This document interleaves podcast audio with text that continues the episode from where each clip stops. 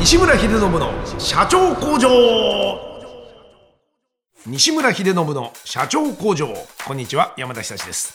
ポッドキャスト番組西村秀信の社長工場ではインスタイルグループの代表を務める経営コンサルタント西村秀信さんがビジネス経営に関することを独自の視点で解説していきます。西村さん本日もよろしくお願いします。お願いします。さあちょっとおさらいをしなきゃいけませんひでちゃん、はい。先週年商1億円の会社は誰でも作れる。というところで、はい。いやいやもう作れますよと、はい。しかもそれは平均値より以下ですよと、はい。そもそもそんなところを目標値に持ってるようでは、はい会社大丈夫ですか？と言いたくなります。ね。まあ感じ悪いっても、だってこれはひでちゃんの20代の頃の自分にも言ってあげたいぐらいのことですもんね。いやでもでも本当にそれは思っててだからだから僕はある意味この10年間コンサルタントをしてるんじゃないかなっていうぐらいうん。なんか知らないことでとかそうか。間違ってるはい。思い込みをしてることでうん。損してるやつがいっぱいいるからそれはまあ余計なお世話だけどできればしないようにしてあげたいし、はい。ね、何者でもないうん。僕が、まあ、それなりに仕事してハッピーに過ごせるようになったのはね、はいい。ろんなはいその時の周りの人だったり、ねうん。本だったりなんかいろんな情報だったり出会いのおかげなんで、まあ、なんかできることがあるんだったらしてあげたいなとは思うので、っていうことですよね、はい。やはりその自分と同じようなねこう、ミスを犯すだとかねそういった失敗をもったいないしと、うん。せっかく今の経験があるから、うん。ちょっと伝えてうん。いきたいなというのが。ね、なんか転んでひ膝小僧をすりむいて強くなる権利は奪っちゃいけないと思ってるんですけど、うん。首の骨折っちゃうと死んじゃうんでね。なるほどねそうだか。からまあ首の骨折らない程度にねなんはいか全部の地雷避けてあげることが大事だとも思わないんですけど、ねまあ。る程度ねそこは言ってくれれば そうそう。そこ捻挫ぐらいで済んだのにと。落ちなくていい落とし穴にまで落とす必要もないかなと思うんでね。なのでねこの情報を本当に先に聞いておくことで、はい。本当に得ができるというようなニュースをこれからもはい。伝えていきますので、ぜひ。まずおさらいしますと、はい年収年商はい可処分所得、はいみたいな言葉が先週出てきたんではい。ここ一回まとめましょはい。う。はい、わかりやすく言うと、まあ、やっぱりは年商、まあ、会社がはい、どんだけ売り上げ上げるかですよね。だから、100円のものを100個売ったら1年間ではい、年商1万円ですよね。ですね。1万円のものを1万個売ったら年商1億円ですよね。っていう感じでそうなる。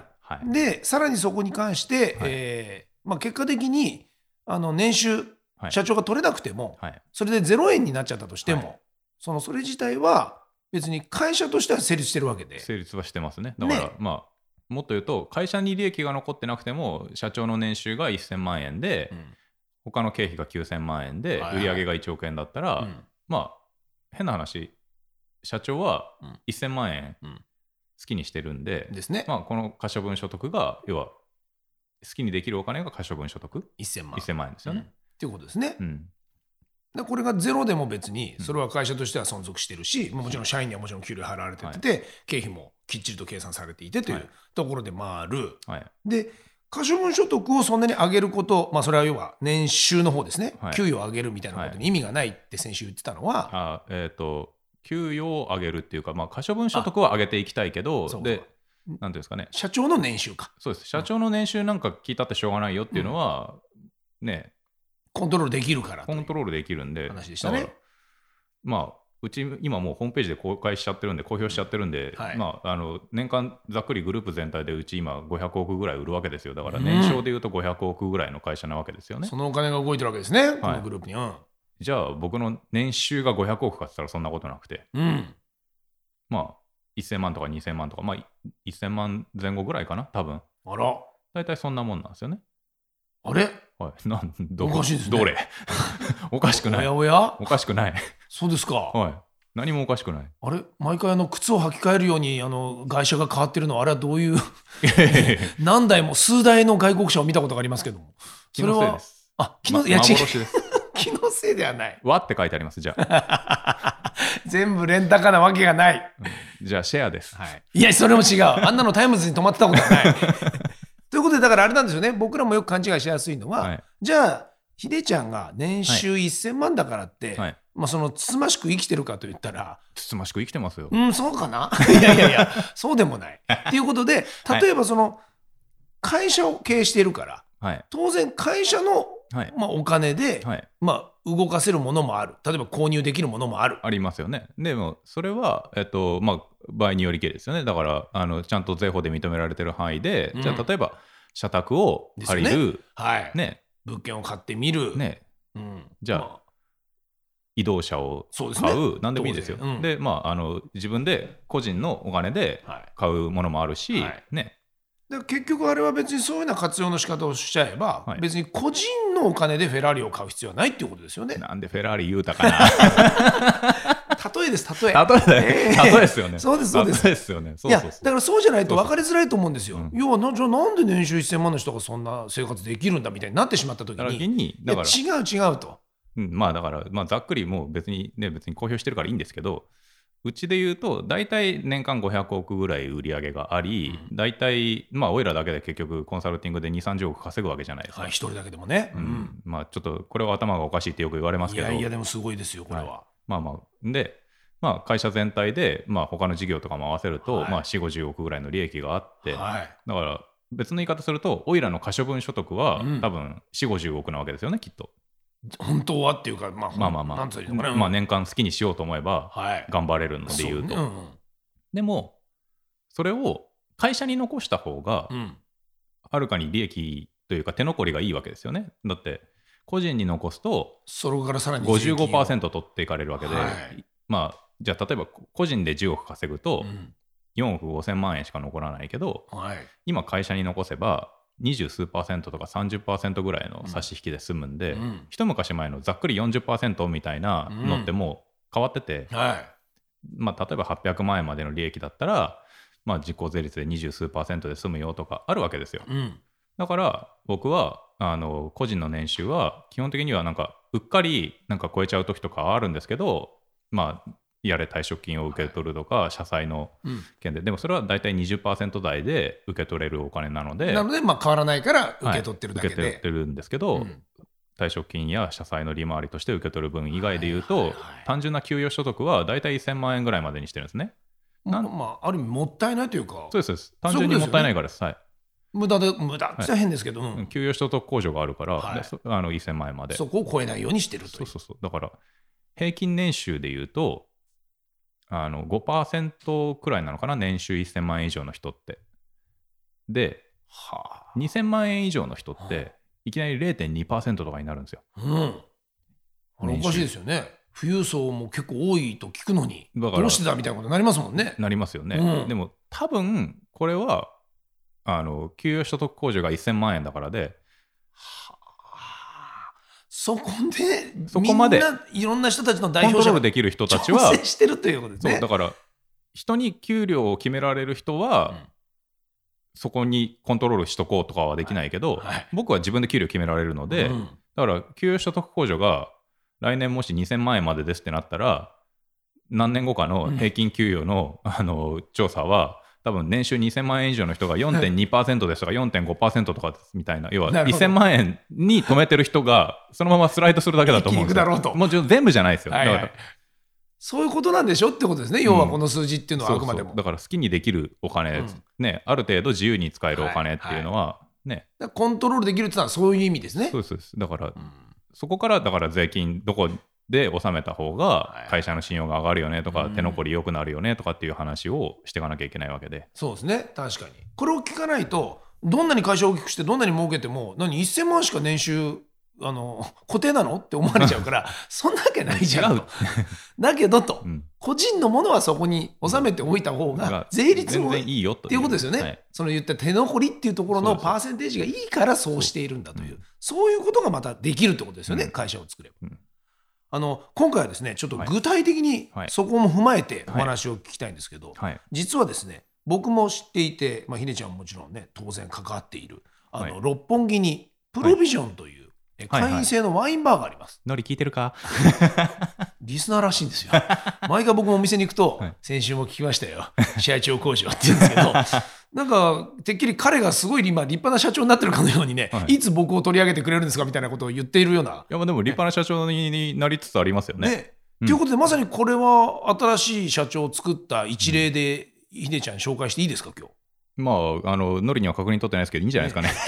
ということで今日はまさにその人を具体的に例を挙げて話してみたいはい。と思います。あのこれ、収録終わってから確認取りますよ。はい、ということで六本木のプロビジョン今や会員制のワインバー、レストランなんですが、このお店との、はい。まあ、出会い、まあ、そしてこの社長をどのようにしてこの、えー西村秀信の社長工場で変えていったかみたいなことをお話伺いたいんですが、はい。まずはじゃああの店との出会いから。いや、あの、それこそグループの不動産の方の社長から、うん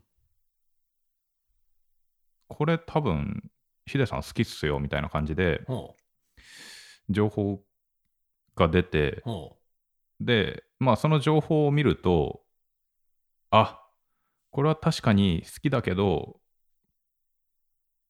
昔の、なんか、失敗し、なんか、良くない締め方をしそうな時の俺みたいな、あ。なんか、あこのままいくと、変な締め方するこいつっていう感じの。オーラがプンプンに出てる 資料だったんですよ。つまりあれですね。要は売ろうと思ってたんですよね最初あの方は、うん。もうあの店を。そうそう、だから、もう諦めてというかそうそうそう。だから、これ、えーごめんな、大丈夫かな？まあいいや。当時覚えてますか？そのどれほどの例えば売り上げだったのかとかどんな感じの業態の店だ？まあ当時はまだ会員制じゃありませんからそうっすね普。通の六本木のお店ですよねただのやばかったっすね。レストラン、はい。売り上げとかもちろん見たんですよね見ました、見ました。どうだったんですか？あのーまあ、あのもう本当に危険そうだった危険でしたね。まあああと1年2年持たない感じのあ、あと1秒、2秒持たない感じでしたね。1秒2秒ってもう、はいそれもうまあまあま。あ営業してないじゃないですか。まあまあまあまあっていうぐらい厳しそうだったと、うん、まあ本当に、家賃と同じぐらい売るか売らないかみたいな世界だったんで、まあでもよくあるあの飲食にはありがちですよねその、まあちょっと下手すると、やっちゃいがちな。で。すよね。まあ立地のいいところで勢い余ってこう最初は備蓄もあったからうん。借りてみたけどみたいなことでしょ、そうなんですよね。だから、売る前にうん作っちゃう代表的な例ですよね。で、その後、あこのままの締め方するとすごい損する締め方しちゃうなと思って、ちょっとうちのグループでやり直しませんかねっていうはあ声かけをして、つまり普通で言ったらそれをただ居抜きで借りて、まあ、誰かとやってっていう話のはい。話相談が来たのにはい、店長さんごと残すというか、はい、そういう発想を考えた。はい。それはまたどうして？え、だって、嫌嫌じゃないですか？だって、せっかく頑張って思い入れがある店だろうに。まあねはい、ただほらその例えば店長のね使い込みがひどいだとか、はもうそもそももう本当にダメな大丈夫です。使い込まれるほど売り上げなかったから。聞いてるか まずいなこれうんノーカットでお送りしますっていうぐらいだからとごめんな。次いいワイン開ける。でもそういうことですよねだから本人がのそそ、まあ、そ素行というかそういったものが悪い全く、いやもう会っとかではなた瞬間に、かったと、まあ、まあいいやつだなとうんは思って。非常に努力はしてたけど、はいたまたまその秀ちゃんが言うとこのはい情報を知らなすぎたというか、はい。リサーチ不足なのか、そうですね。はい。っていうことだと感じたと、はい。何から始めたんですか？それでまずその彼にはアドバイスとしてえーまあ一番最初に言ったのは、それこそ前回ちょっとお話ししたみたいな感じで、あの、まあ年商1億で、あの、売上1億で経費1億の方が、うん。まあ、極論可能性があるというか、そうかそうか。そこまで回せてた方がまだ。なんかプラマイゼロでも極論じゃあ100万赤字でもいいですよ。なんか売上100万で100万赤字よりも売上1000万で100万赤字の方がうん。可能性もあるし、うん貢献できてる人数が多い証拠じゃないですかそう。かそうか。あのそうですね。確かに仲間も増やせるわけだし、はい。い、ろんなもの取り巻くものが一気に拡大はしてるわけだから、はい、うん。だからまずそこを目指そうねっていう話からスタートして。すぐ彼は納得したんですか？あそれはもう全然すごいなんかいろんな意味であの納得信用してくれて。やってみたいと、はい。ヒデさんとと。はい。でまあでも一応まあ最初の半年間ぐらいは、うん。だからまあとはいえなんですかね僕の考え方を理解してもらうためにもなんかこのままじゃダメだよねって理解してもらうためにも最初に会った瞬間にあの今サブスクリプションあの定額会員制にそうなんですね。実はね、一気にまあガラッと変えたわけですけど。ですけどそのの前の半年間もうちょっとかな、78ヶ月ぐらいはある意味以前の状態で経営あまずやってごらんと。ググループの中でちょっとまあのりしろじゃないですけど、いっぱい宣伝したり。まあまあそこまで宣伝とかはしなくてなんなんですかね。あの会計をちゃんと見たりとかしてだからこうこういうふうにするんだよっていう基本的ななんていうんですかね引き継ぎじゃないですけど。まあ無駄を省くじゃないですけど、はい。まずそこから見直そういうところをやって、うん。でねダメだよねっていうところからスタートしてよしじゃあ改めて最初の頃に言ってた、うん。あの定額会員制の方をやってみようかっていうところまでたのがだからちょうど去年の9月ぐらいですよね。だからそはあ。のもともと六本木のまあただのっつったら言い方悪いけどなんかフレンチワインバーだったのが、は指紋認証入れて完全会員制にして紹介制にして月額会費で食べ放題飲み放題っていう形にして、うん。で、まあ、ちょうど1年ぐらいですよね。一気にだからそれガラッと変えたわけで、はい。そこは当然その当時、まあ、今もそうですけど店長さんからはそれに対しての異論反応はなかった？なかったと思いますね。なんかこれで俺が気づいてなかっただけだったら寒いですけど。まあでもそういうことですね。そのまずやっぱり受け入れてみようっていうところで店長も合意して、やってくれて、まあ、これトライですよねやっぱりね、はい。まあ、どうせあのままだと死んでたんで、はい。おいえみたいな、まあそういった点ではもはい。う正直、もうまあ藁にもすがるじゃないですけどもうじゃあやってみようという、まあなんかポジティブなやつなんで、うん。全然あのままでも死んでるんで全然いいっすよみたいな。まあそういうことです。ね本人にも覚悟があったというか、はい。どうせ売ろうと思ってたわけだしとここでもうね救世主的になんかそういうアドバイスくれるなら、はい。まあもう乗っかってみようと。どっちみちダメになるなら、はい。っていうことですね。うん。これ今ね簡単に言いますけどやっぱ当時まだなかったわけですよ。そのサブスクリプションみたいな形で、うん正直フレンチのレストランですからたまに一人で使うお客さんが3万5万払う時もあるわけで、はい。もしくはその次の日には例えばねあの台風が来ちゃってお客さはい。んゼロの時もあるわけだけど、あの水商売ってそういうもんだと思ってたわけですよ。はでもこのヒデちゃんのアイデアっていうのはいや花から月3万円も取ってしまおうと、はい。会員に。はい。しかもその会員は1人入れば連れてくれる3人もはい。その中にインクルーズされる。そうですね。まあ、つまり4人で飲み食いしてもはい。月3万円なんだと、はい。これある意味お客さんにとってはすごくリーズナブルなわけですよ。すね。画期的だしはい。安いし、はい。しかもある程度そのちゃんとしたものを食べさせてくれてソムリエがいる店で飲ませてもくれる、はい。ってなると、はいいやいや今まで入ってきたお客さんにしてみれば、はい。1日に3万使ってくれる人もいたのに、はい。その人が3回4回来てたら、はい。逆に損しちゃうじゃないかよ。はい。というような考えもあると思うんですけど、はい。そこはもう結構シンプルにドンといけた理由は何ですか？そのさっきの理由ですよね。だから同じ赤字でも価値が違うんで。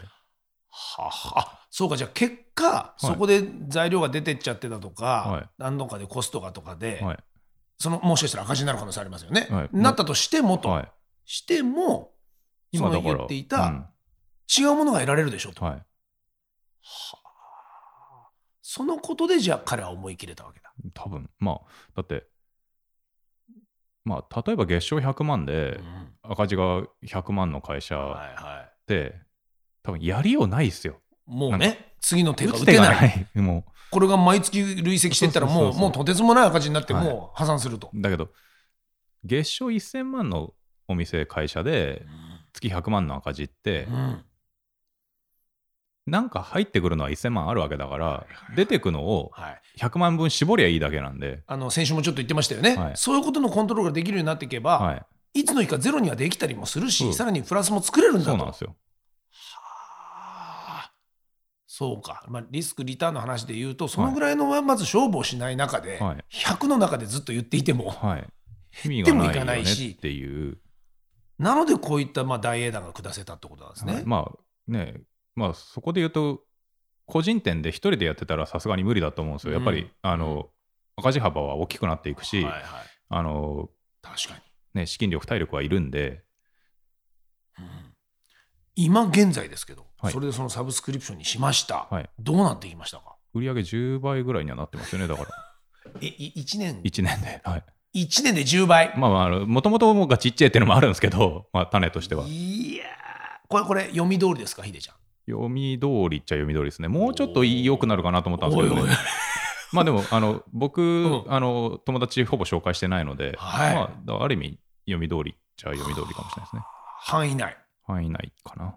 ギリギリ下の方の範囲内ですかね。うわーということで完全なる V 字回復どころか。そうですね、まあとてつもない今結果を出している店がこれもう実態としてありますからね、まあ、飲食店で売り上げ10倍っていうとまあなかなかいや。は本当ですよ。いはい。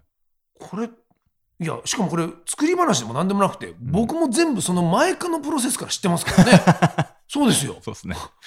このこの店これからねどうかしようと思うんだよねっていうところから僕いましたからそうですね。行った時も、うん、この店どうにもならないんじゃないですかっていう とこから見てますもんねこらこら。いやいやもうどんどん綺麗でかっこよかったけどどんどんどんどんノリに聞かせられないな番組になってるから。いやでもそうなんですあの人柄は全く問題ないんですようん。で確かにやっぱりその最初の準備段階の情報あとリサーチ。いや、あいつ本当にいいやつだし、ね。別にちゃんとわ分かってるところはあるんです。けど、あのただしポイントが1個あって、うん。前に行った会社が、うん。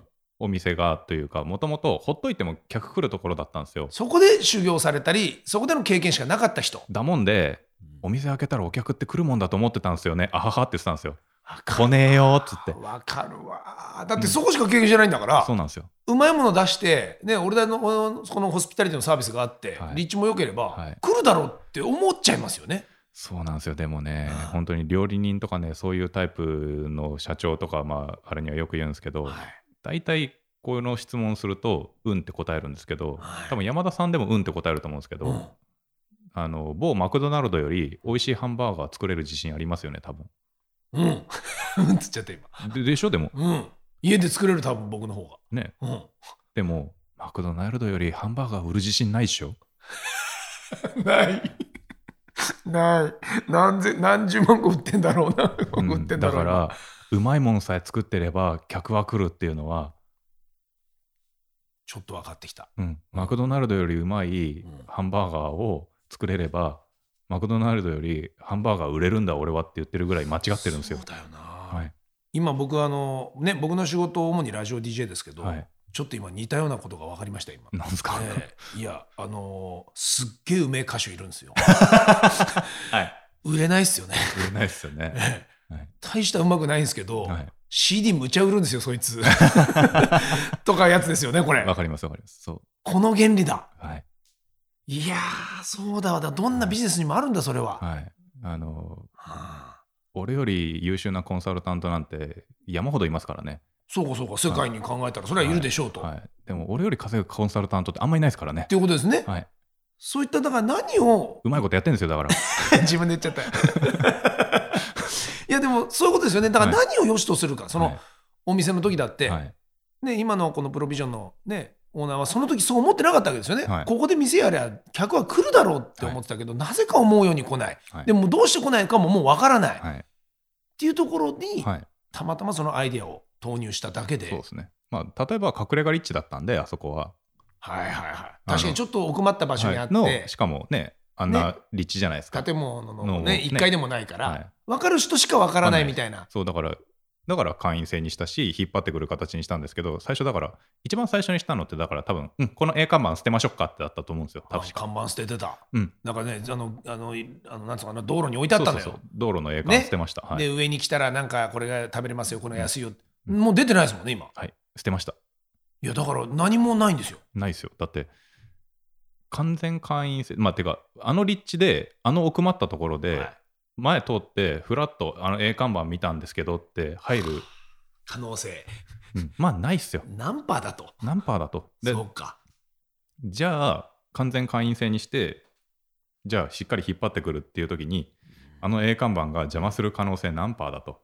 あむしろね、うんそうか、会員制って言ってるのにな何告知してんのよみたいな、うんなんかダサいなと、うん逆にそうなってしまうと。うんだそういう一個一個の矛盾を多分削ってってんですよね。これ、料理屋だけやってる人は分かりづらいでしょうね。うん。そこまで考えないというか、うん。いいんだよ、こっちはうまいもんさえ作ってるだって客が来るよとかって。だからあの A 看板出したかったらもっと路上に行かなきゃいけないしもっと路面店1階とか1 2階階とかに行くのか、そうそうそう。もっと人通りがいい。せめてそうそう。多いとこに行くのか。そう。なるほど。そういうのを多分一個一個潰していくと、潰していく、うん、自然にまあ出てくるわけだ、そういった。それで会員制にしたわけだブレーキ外すのとアクセル踏むのってあるわけじゃないですか。会員はこれどうやって増えていったんでしょうね、今思えば。えっ、と結果。97%ぐらい山田さんの紹。介でそんなわけはないですけど。いやいや。でも、僕の場合で言うと正直、進めたらやっぱりみんなが喜ぶんですよ。これが一番シンプル。うん例えばこれが、いや、山ちゃんだから言ったけど、はい。でも別になんか、あんなワインとかあんな料理他にもあるし、別に、あのマスターもそんなに人も良くないしねって言うんだら、行かないと思うんですよ、結局。ね最初は言っても。うん。人間ってそこは現金だし当たり前の話だから、そこ一番シビアですよね、うん。そこうまい感じに、ね。だからバランスよくだからみんなお客さんがそれぞれあのいいよって言ってちゃんと喜んでくれててうん。でかつそのお客さんがお客さんを紹介して。そうですね。お客さんがお客さん呼んでくれて。うん。ですよね、でもそこまでも想定内だった。うんまあやっぱいいものさえ作ってれば、でいい口コミを広げるために必要なスコアの取り方ってやっぱり悪い口コミよりもやっぱハードに取らないと、確かにね。いやそうですよ、うん、そんな簡単には。いい口コミってされないんで、そうですよ妬みもあったりもするような世界ですからねそれはそう。そうだからまあそこをうまくやらないといけないんですけどだからやっぱそこさえちゃんとクリアすればうん。いくだろうなと思って、はあ。今やでは彼の、まあ、年商がとにかく10倍になってますけどはい、じゃあ年収的なものでいうとどうなってるんで年すか、ね、収はまだ倍ぐらいじゃないですかね。だから結局残ってるお金がまだ全然ないんではっきり言って赤か黒かって言ったらまだ真っ赤なんで、ってことですか、はい、だからここですねここが問題、はい。年商はあの時から10倍になりました、はい。ただ年収というのはまだそんなに上がってません、こういうことですよね。こういうバランスもこれから取っていくことによって、はい。だすぐいきなりあのお店のオーナーがいきなりフェラーリ乗り回せるわけじゃない、うん、ここ重要ですね。例えですよね。あのみんなねここ勘違いするんですよ。うん。10倍だろ？と。マンション買っちゃおうかみたいな感じなんですけど。違いますねここは、うん。でもそう。でもそして買っちゃおうかって思った時に、うん。買えるようになっちゃう。買えちゃうのが年商10倍なんですよね。だからはあそうか。同じ赤字1000万でもはいはい。ね。言ってましたもんね、うん。ばそれをお金借りるにしたって何にしたってその実績とかが結果重要になってきますよと。そう。大体ね借りれるお金の方が返せるお金より大きいんです。お。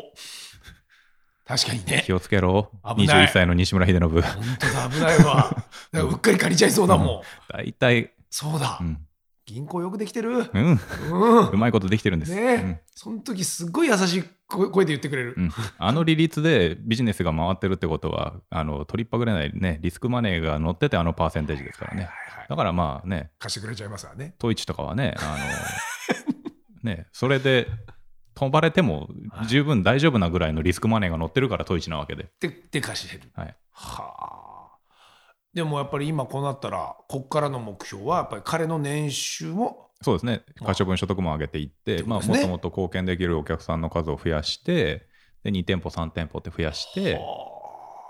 もう黒字化見えてきてるんで、すごいですね、はい。だって今テレビだとかいろんな取材でもそうですね。結構あの店は引っ張りだこで、やはりその新しいやっぱりこうビジネスモデルを作ったっていうこなりましたね。とでは、うん。すごい注目されていると。うん。展開としてはすごいですよ。うんこの間マスターに聞きましたらもうなんか本出そうかとか言ってましたから。う、ん、まあ出しゃいいですけどね。でもこのポッドキャスト聞いてる人は本出すのは本当は西村さんがやるべきじゃないのかって思う人何人かいると思うんですけどね、うんまあまあ、そこはまあうまいことね。あの印税さえくれれば俺はいいと思 そうね。いや、でもあのアイデアやっぱりね、うん。なかなかみんな思いつく人いなかったと思います。でも今や現実、音楽業界にもその波も来ていて、うはいサブスクリプションはで自分の CD や作品をこれから展開していく人もいたり、はい。これどんどん今主流になってますね。はい、だってもう5年前ぐらいから僕はそれ言ってたし、音楽業界のねコンサルティングする時でも、早めにやるべきだという、はい。だってこの流れになりましたね。そう。だってそのさらに何年か前からね、それこそ映像とかね他のうん。ネットフリックスフルじゃないですけど、そうだ。はい、そういうのもありましたから。もんね。まあ、いいろんな業種業態に顔出してるとやっぱりねはあ他の業種業態では当たり前のことが、うん、ね。そことマッチングさせることによっそうてですそうです。っていうことですね、はい。一気にまたそれ息を吹き返すようなことはい。で可能になると、はい。だからあれですね。じゃあ今例えばまあそういった小売業者やいろんな中小やられてて、はい。もしかしたら少しちょっとこう壁にぶつかってるような人とかも、全くやっぱりこのヒデちゃんにとってその新しいアイデアとか、はい。こういろんなものを入れ込むことでまだまだじゃあそこ諦めなくてもそうなんですよね。新しくなかったりしますしね僕にとっては。なんかまあまあね、この業ま界では当たり前なんですけど、はい。この業界では知られてないと思いますけどみたいな。あっていうことですね、はい。でももうヒデちゃんの中では他の業態で経験済みで、は成功例もあるから、いはい。まあ、そういう情報の蓄積もあったからこのプロビジョンに対してもそういうアプローチはができたんでしょうね。はい。何もかも初めてのチームで組んでるわけじゃないから、はい。い、や結果の成功例あるし、はい。これとこれをガッチャンコすれば、はい。っていうことだったんですね。そうなんですよね別に。そうなんですよねだからこの会社がまさにその成功例であの社長工場出身の社長でもあったりするわけでそうですね、まだ絶賛生産ライン途中ですよね、まだ、出荷はされてないです、まだ。そうかそうか、はいまだ黒字化して、はいまあ、これからあのフェラーリ乗り回すようになってから。なるほど。はいということでちなみにだから今日はご紹介してませんが、もう実際にそうやってフェラーリを乗っている社長もたくさんいますね。育てているというはいことですね。今日はまあ一例で言いましたけど。はい、そうです。はみんなはナンバーです。あ いやいやいや、みんなじゃあこれ全部レンタルじゃないですか。自分で買ってないじゃないですか。全部はナンバーです。でも今のこれで思う言えることは、はい。はいそのやっぱりまずその社長さんと、はいまあ、とにかくヒデちゃんとしては、まあ、しっかりもちろん話し合う。はい。で、リサーチもたちゃんとする。はい。でその中でアドバイスももちろんするが、はい逆にどどんな人のタイプの方がまあ育てやすいとかそういうのありますか？なんかこえーいや、まあ、それは育てやすいかって言われたら、それは素直な方が育てやすいですよね。まあでもそうじゃない人もいたりするわけじゃないですかたまには、まあ凝り固まってるからその赤字が累積してるような人もい。たりするでしょ、はい。まあ、それは好きにしなはれと思って、離れれればいいだけで。そうかそうか。やっぱりそこはちゃんと理解してくれない限り。その人を別に変えたいと思ってるわけじゃないので、ただねあなたが売り上げを立てたいとか年収を上げたいって言うから、はい。だったらこれだけのことはある程度してくださいというようは、ない。ことははい、理論整然と伝えるってことですね。提案はしますけど、ね。それを受け入れるか受け入れないかは別にその人の自由なんで、実際そういう人もいるわけですね。やっぱり言ったけど、まあ、そこにな、まあ、信じてもらえないのか従えないのか、なんか変に凝りま固まった。あでもだってとかは全然あると思うし、だから僕だってありますしね、だからそれは別にいいと思っていて、うん。で僕が全ていつの時でも正しいとも思わないんで、まあ、そりゃそうですね、人間ですから。はい、からやってみて、うまくいけばいいし、うんうまくいかなかったら別の方法を探りましょうねっていはいうトライアンドエラーを早いサイクルで回していけるには、やっぱりなんか素直に即行動できる方がはい、楽ですよね。なるほど。今までであんまりじゃあ手こずったなんていう人はいませんか？意外に結構。素直だけど手こずったっていうのはないですね。だから。頑固だから手こずったっていうのはありことですね。ほぼほぼ、うんうんどうして分かってくれないんだろうなみたいな。ことですねだまあ俺もここは譲れねえしな俺もそういった意味では頑固だしなみたいな。うんだって僕はこう読めてるんだけどなだって間違ってるからこうなってんでしょ？うん。数字的にはみたいな。結果が出てんじゃんっていう。んだからはい調子良かったら俺んとこ来てないんでしょ？みたいなのはありますよそりゃ。そうかそうか。はい。あとで言うとえ今はそれでこうこのままで言うと例えばプロビジョンを例に挙げると、はい。このまま社長にまで育てます、はい。まもともと社長でしたけど、まあいまあわゆる僕の定義する、はい。そうです、まあ、いけてる社長というか、ね。一人前の社長にま育てていで、きます、うん。はい、でその頃には多分店ももう増えているでしょそううですね、はい、でそうなっていった後というのは、はその後もコンサルするんですか？それとももうあとはもう手を離れて。そうなってからが俺のピンハネ動機じゃないですか。いいでもうそれは当たり前ですからね。誰の、まあ、変な、ね、言葉あれですけど誰のおかげでみたいなのは。や誰のおかげでとは言わないけど、本当に俺のおかげで、ああ、違 そこはね、う。はい。もう今日これ放送で言っちゃってるしね、はい。えーひでちゃんのおかげです、あのあのい店は。もう、もう、もう全部もう、はい、もう、お客様と、あの、のりとね、あの、はい。山田さんと、もう、もう、はい、も いやい本当僕なんてもう、ほんの、ほんのちっぽけです。もう、本当に97%ぐらいです。はい。もう97取られますから。ねいやでも面白いですね。でも実際にやっぱこうやって成功していく形を見るのはひでちゃんにとっても楽しいことなん楽しいですよね。で、うんだからまあ、極論、これで5店舗、10店舗ってなって、うん年商5億、10億ってなって、うんその頃にはね、多分のりも5000万、1億ピンハネできてるわけじゃないですか。その頃には俺だって5000万、1億ピンハネさせてもらいたい。まあね、そんな。それ何が悪いことなんだと。みんなピースになってるじゃないかと、ハッピーにと。うん。それが投資ですがな。いや、理想ですね、うんそれはね寄。付じゃないのですもの。いや、本当だ、はいボランティアでやってるわけじゃないんですからと。はいその時こそやっとね、あの、コンサルティング料が取れるわけですよ、はいはい。いや、すごいですね。やっぱそれは夢があるな。はいだってね、先週言っていた飲食でいうと、ほぼほぼそこまでの稼ぎに行かずして、そうなんですよもがいてる人たちがデータであんあまたあるわけですよ。もうそういう意味ではもうあいつもう平均以上なんですよ、あいつ。来ましたね。1年でも出た。今日ちょっと社長工場の成功例を聞いていただいたんですけうんど、これ多分ね、本当に信じない人いるでしょうね。うっそーと思ってるでしょうね。うん一回六本木のプロビジョン来てもらえれば分かりますよね。う そうですね。もうまさにモデルケースがいますから。ねで予約取ろうとしたらね、あ、全然空いてますよ、なんつってね。そうなんですよね。いやいや、今や本当予約結構取れないぐらいですよ。だから、そんな2、3日前に言っちゃ。はい。1週間20万ぐらい前に言ってくれないとっていうぐらいになりましたから。はいそうそ多分あれですよ。だからあそこの店の常連のお客さんは一番よく知ってると思います。う。はい苦しい時代の、そうですね。ええもう本当に自分しか来てなかったみたいな時のそうですね。人もいますもんね。ノリが顔色悪かった時代を知ってるでしょうからね。そうなんですよご。めん、本当のノリ、ノリ、本当ごめん。あの、来週、来週いいいいワイン開けに行きます。はい。はい確かにそうなんですよね。いや、これは面白いなと思いました。あとね、何より思ってたんですけど、その売り上げがあんまりガーッと上がっていく前の、その、えーマスターを僕知ってますから、はい。こうガーッと会員が増えてはい。人気になってくるじゃないですか、は何よりねしなりさんのはい。やっぱこの笑顔の質が変わってきますよね。ね、いい感じに、まあ、もともといい感じだったけどね、もっと良くなりましたよね。人間ってやっぱこれそこはさすがにやっぱ正直なもんで出ますよね。メンタル出ますよねやっぱね。だから今よりよくさらに回ってるというか。そうなんですよね。いいサイクルに、ね。よりいいスパイラルに入ってると思います。ますますその接待のその接客のそのはい。対応も素晴らしいし、そうですねどんどん店の雰囲気も良くなっていてっていうの、これいいですね。やっぱり相乗効果って。なんか、でも本当にその、負のスパイラルに入っちゃうか、うん。正のスパイラルに入っちゃうかって、本当紙一重だと思ってて、僕別に、なんかその、しちょっとうっかりシステムのダークサイドに落ち込んじゃった、そのななんか一個知らなかっただけでみたいな、はいはいはい。なんかその人に何にも悪いところがないのにとか、なんかいっぱいあるじゃないですか、世の中。ありそういうのますよ。見ててもそういうことありますもんね、はいだってあの店だって別に特にじゃあ内装をガラッと変えたとかね。いやいや何もしてないんですよ、はい。ね、照明変えただとか、はい。何かのねあの壁紙を変えたとかせずに、っはい。てことですもんね、はい。これはちょっと他のビジネスにもねいろんなのね参考になるんじゃないかと。はい、いくらでもそういうのは、はい。ね。グループの社長でもクライアントでもいっぱいあるんで、はい。はい、いやまたちょっとそういうヒントがこれでね、ちょっと教えてもらえるとはい。ありがたいと思っております、ぜひぜひ。お分かりいただけたでしょうか、ね、今回ちょっとまあ実例をもとに実際に V 字回復した、あのまだ社長工場の、えーまだ出荷されてない社長の卵。そうですね、はい、まだベルトコンベヤーの途中ぐらいまけどだみたいですね。もうちょっと必要なんですよね。はい。ここから塗装とか、多分いろんなネジ締めとか。が。はい、バリ取り、そうですね。うん。いろいろしたりしなきゃもいうけないんで。はい少しですね。はい、ありがとうございました。本日はもうお時間が来てしまいました。えーまた来週はですね、テーマ変えて、ははいい、お話伺いたいと思います。はい、番組への質問ご意見は社長工場のホームページ CEO-factory.com からお問い合わせください。西村さん、本日もどうもありがとうございました。ありがとうございました。